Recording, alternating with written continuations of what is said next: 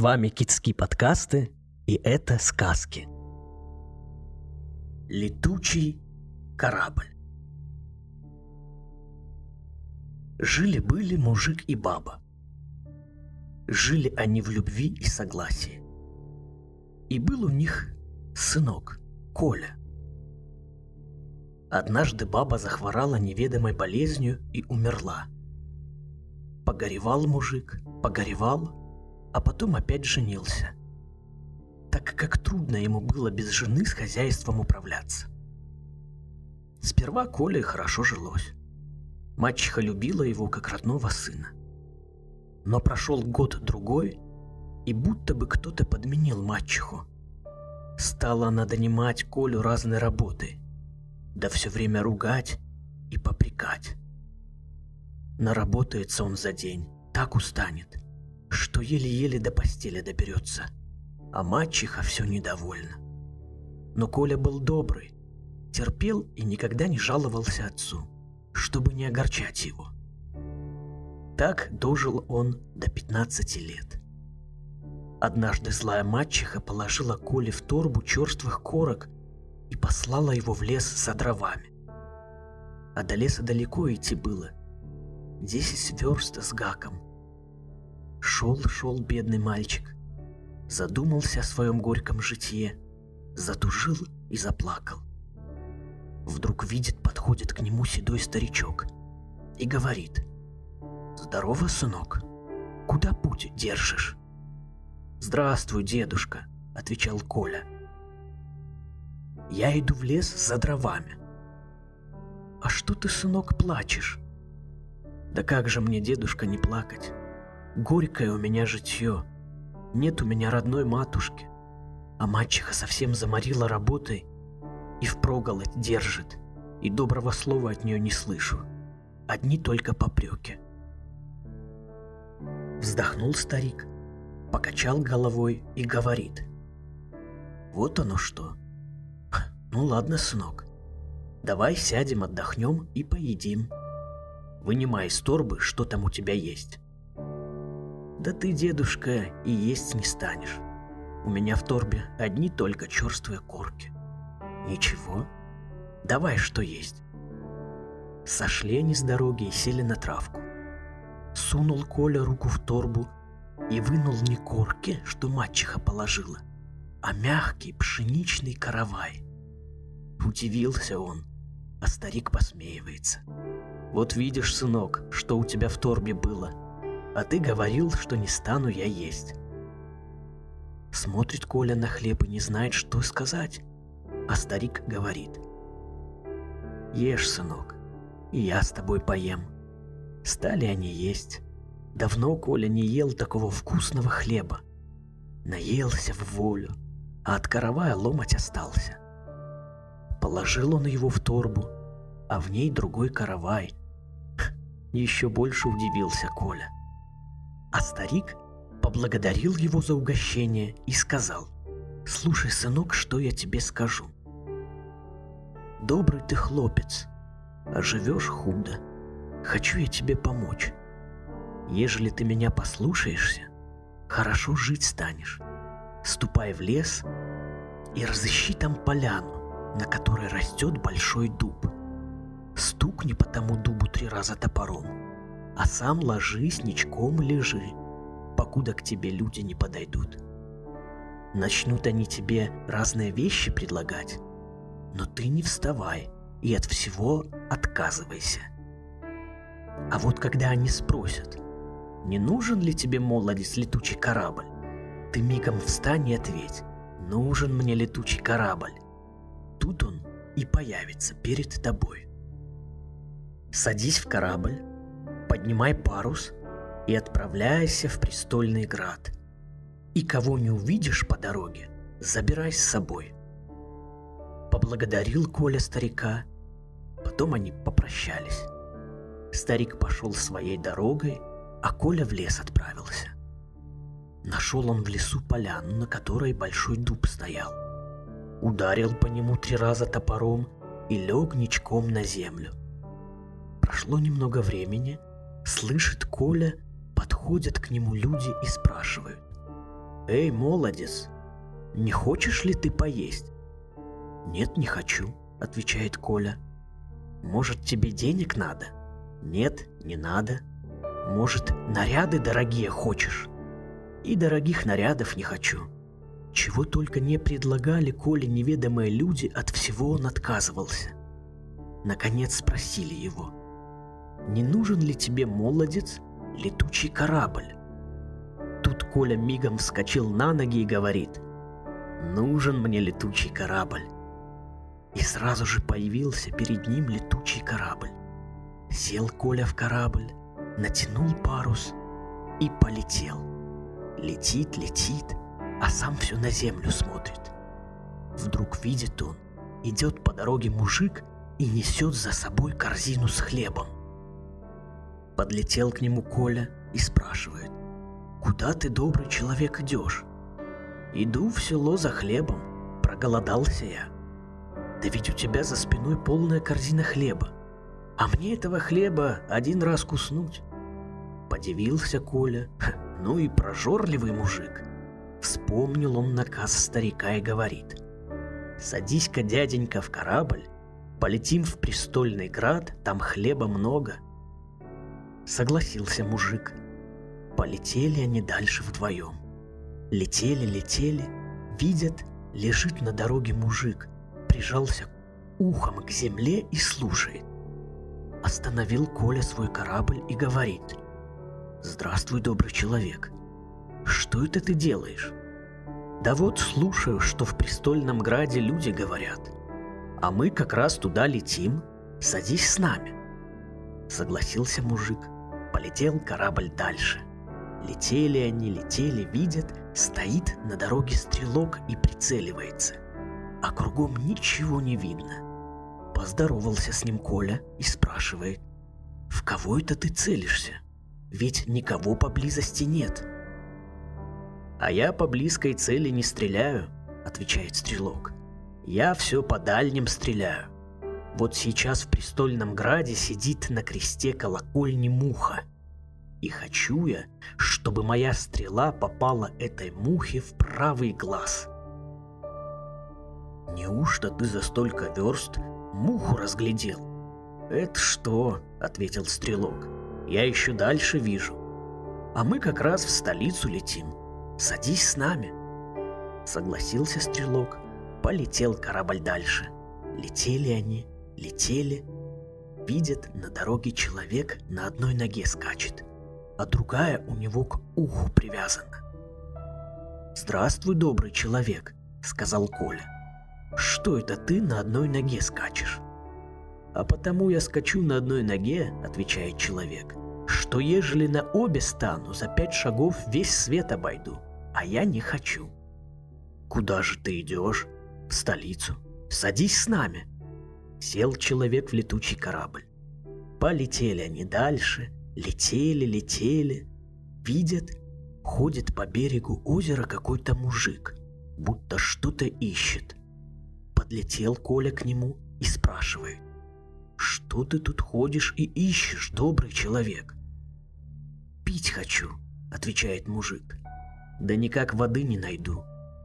«Да ведь перед тобой целое озеро. Что же ты не пьешь?» «А много ли в нем воды? Мне и на один глоток не хватит». «Тогда садись с нами. Мы в столицу летим. А она на большой реке стоит. Напьешься в волю». Сел мужик. Полетели они дальше. Летели они, летели. Видят, идет мужик к лесу, а сам тащит на спине целую вязанку дров. Подлетел к нему Коля и спрашивает: «Почему же ты, добрый человек, несешь дрова в лес?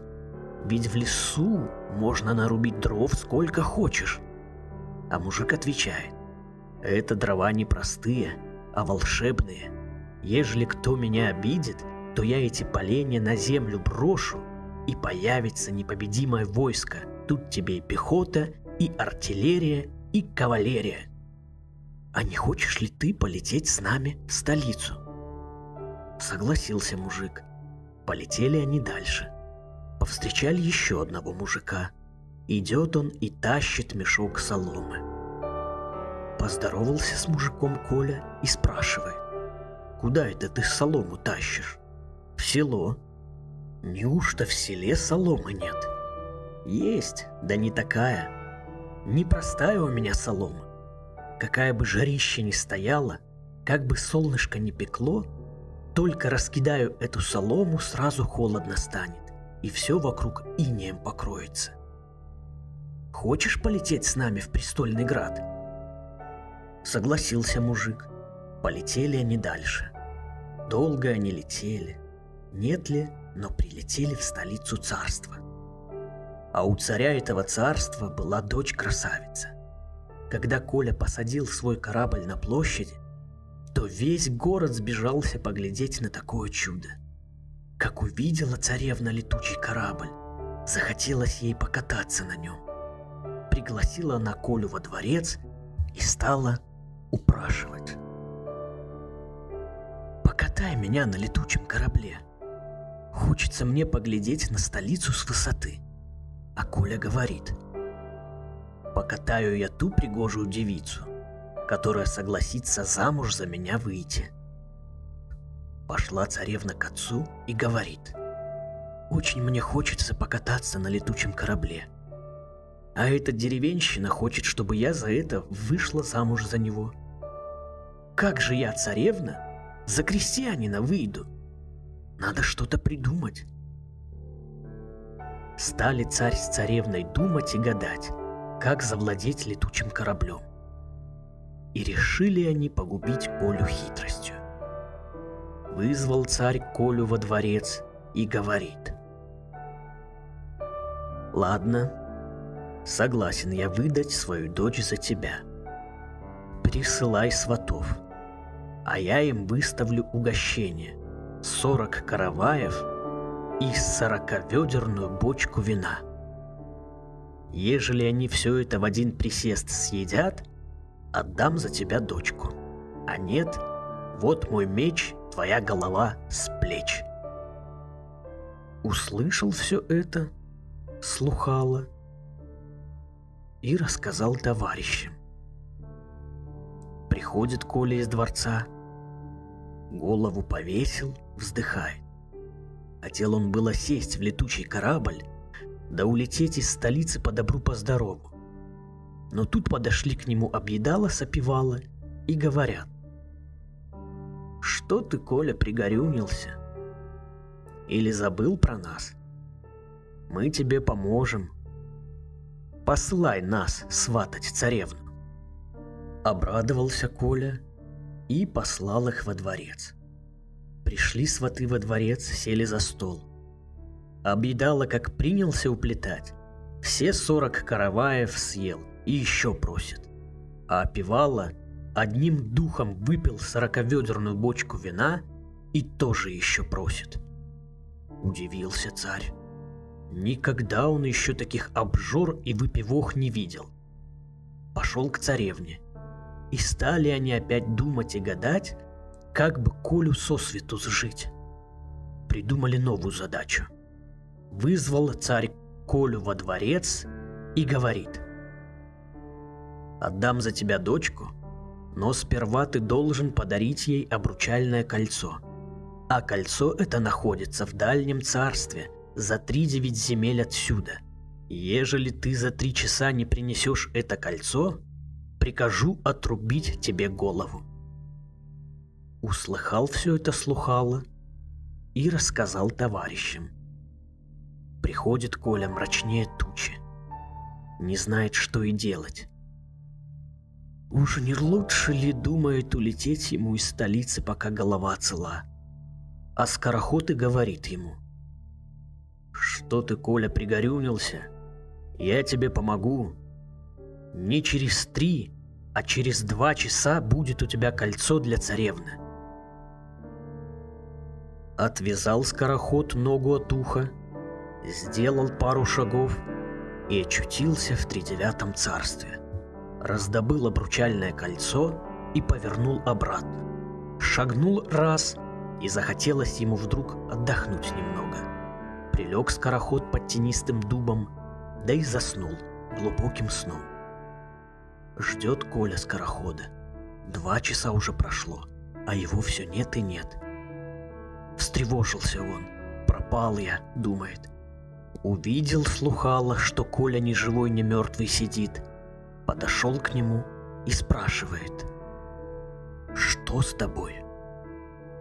«Да вот, говорил скороход, что воротится через два часа, а уже третий час на исходе. Пропала моя головушка».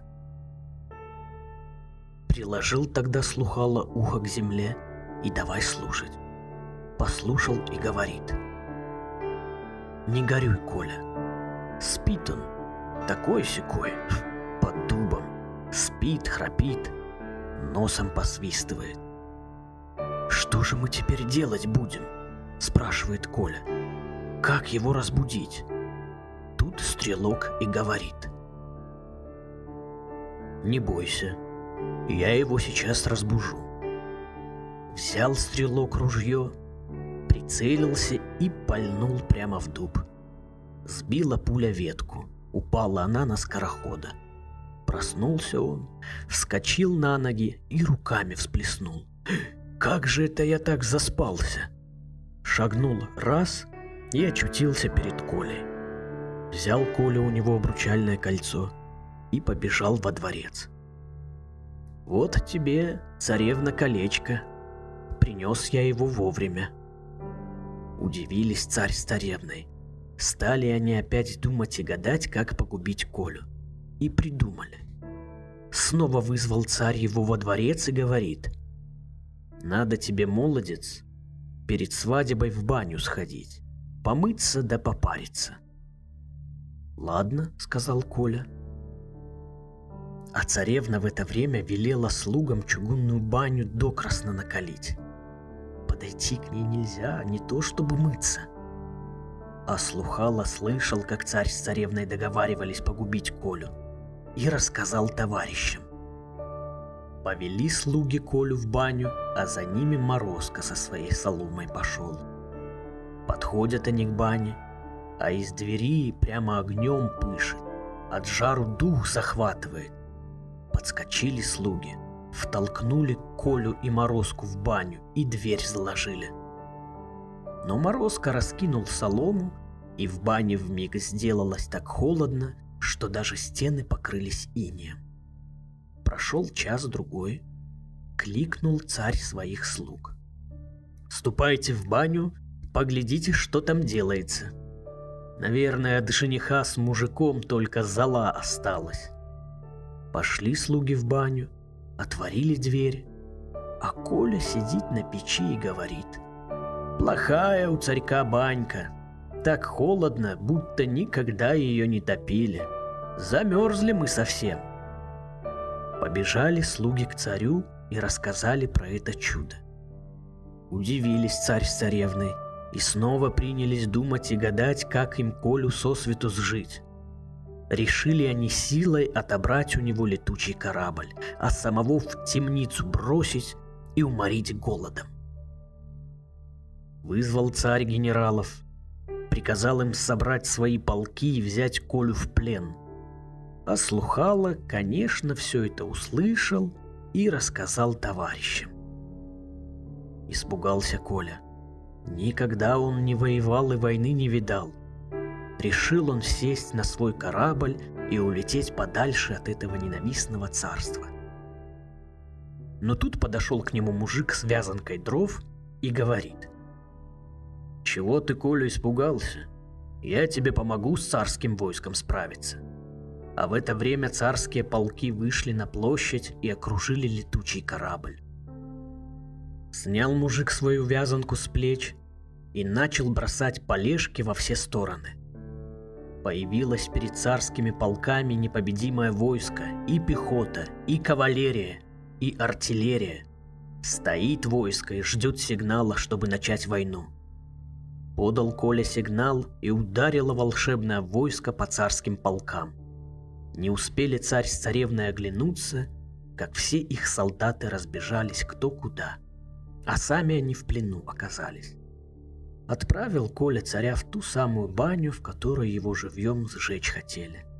Потом подошел к царевне и говорит: «Не хочу я жениться на тебе. Хотели вы с царем погубить меня, да ничего не вышло. Помогли мне мои товарищи. И придется тебе сейчас выбирать: либо уйти прочь из этого царства-государства, либо сидеть в чугунной бане со своим отцом, покуда не замерзнете». Упала царевна перед Колей на колени и принялась молить его о прощении. Поклялась, что станет доброй, хорошей, упрашивала его жениться на ней. Но Коля не женился на царевне, а прогнал ее вместе с царем прочь. Народ был этому очень рад, потому что Коля освободил ее из-под власти злого царя. И никогда с той поры в этом государстве никакого царя не было. Желаем спокойной ночи от онлайн-школы Кицки.